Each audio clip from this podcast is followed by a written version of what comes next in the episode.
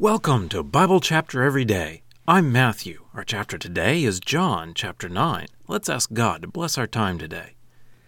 Heavenly Father, we pray that you would give us eyes to see as we look into your word today. Help us to learn and understand and to know you. We pray this through Jesus. Amen. John chapter nine. And as he went away, he saw a man blind from birth.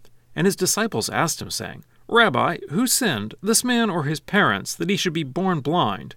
Jesus replied, Neither this man sinned nor his parents, but it happened so that the works of God could be revealed in him. It is necessary for us to do the deeds of the one who sent me while it is day. Night is coming when no one can work. While I am in the world, I am the light of the world. When he had said these things, he spat on the ground and made clay with the saliva and smeared the clay on his eyes. Then he said to him, Go, wash in the pool of Siloam, which is translated sent. So he went and washed and came back seeing. Then the neighbors and those who saw him previously, because he was a beggar, began to say, Is this man not the one who used to sit and beg? Others were saying, It is the man. Others were saying, No, but he's like him. That one was saying, I am he. So they began to say to him, How were your eyes opened? He replied, The man who is called Jesus made clay and smeared it on my eyes and said to me, Go to Siloam and wash. So I went, and I washed, and I received sight. And they said to him, Where is that man? He said, I do not know. They brought him, the one formerly blind, to the Pharisees. Now the day on which Jesus made the clay and opened his eyes was the Sabbath. So the Pharisees also were asking him again how he received sight. And he said to them, He put clay on my eyes, and I washed, and I see. So some of the Pharisees were saying, This man is not from God, because he does not observe the Sabbath. Others were saying, How can a man who is a sinner perform such signs? And there was a division among them. So they said to the blind man again, What do you say about him, because he opened your eyes? And he said, He is a prophet. So the Jews did not believe concerning him that he had been blind and received sight, until they summoned the parents of the one who received sight. And they asked them, saying, Is this man your son, whom you say was born blind? Then how does he now see? So his parents answered and said, We know that this man is our son, and that he was born blind. But how he now sees, we do not know. Or who opened his eyes, we do not know. Ask him. He is a mature adult. He will speak for himself. His parents said these things because they were afraid of the Jews, for the Jews had already decided that if anyone should confess him to be Christ, he would be expelled from the synagogue. Because of this, his parents said, He is a mature adult, ask him. So they summoned the man who had been blind for the second time and said to him, Give glory to God. We know that this man is a sinner. Then that man replied, Whether he is a sinner, I do not know. One thing I know, that although I was blind, now I see.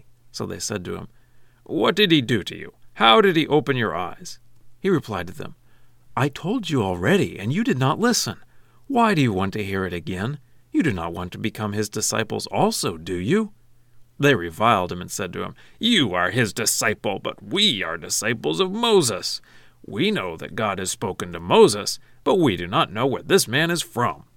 The man answered and said to them, For the remarkable thing is this, that you do not know where he is from, and he opened my eyes. We know that God does not listen to sinners, but if someone is devout and does his will, he listens to this one. From time immemorial, it has not been heard that someone opened the eyes of one born blind. If this man were not from God, he would not be able to do anything. They answered and said to him, You were born completely in sin, and are you attempting to teach us? And they threw him out. Jesus heard that they had thrown him out, and finding him, said to him, Do you believe in the Son of Man?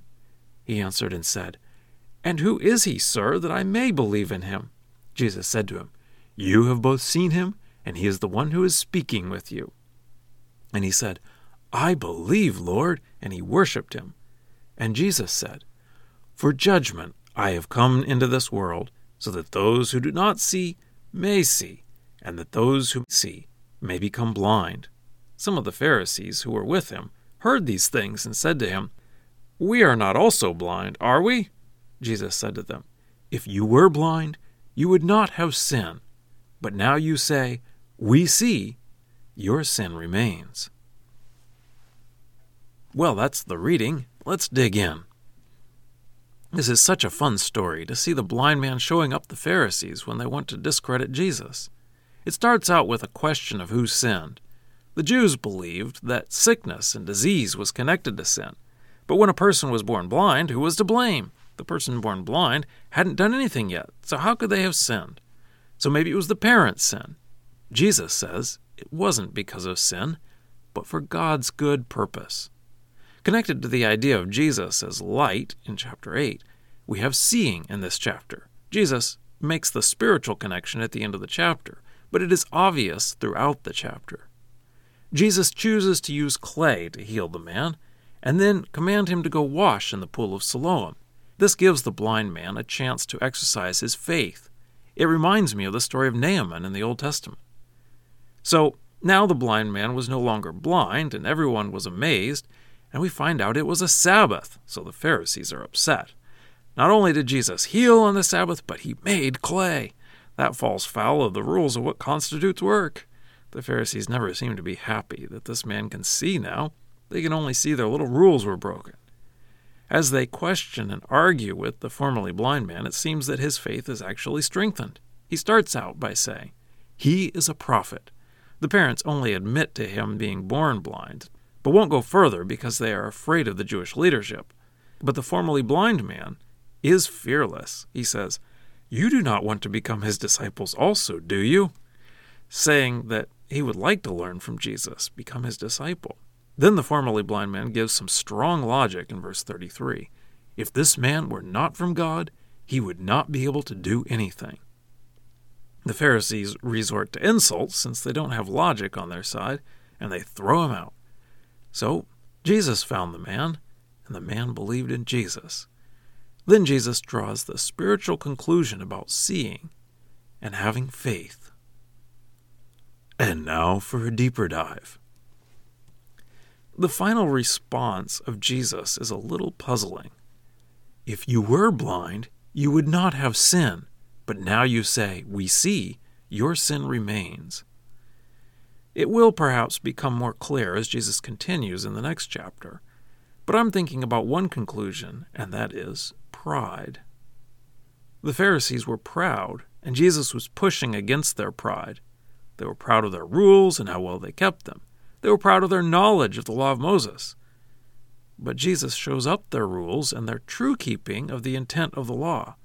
So when we think that we have it all together, it is most likely just terrible, dangerous pride. We need to be asking God to open our eyes, and then we will see our desperate need of Him. Scripture quotations are from the Lexham English Bible. Copyright two thousand twelve, Logos Bible Software. Lexham is a registered trademark of Logos Bible Software.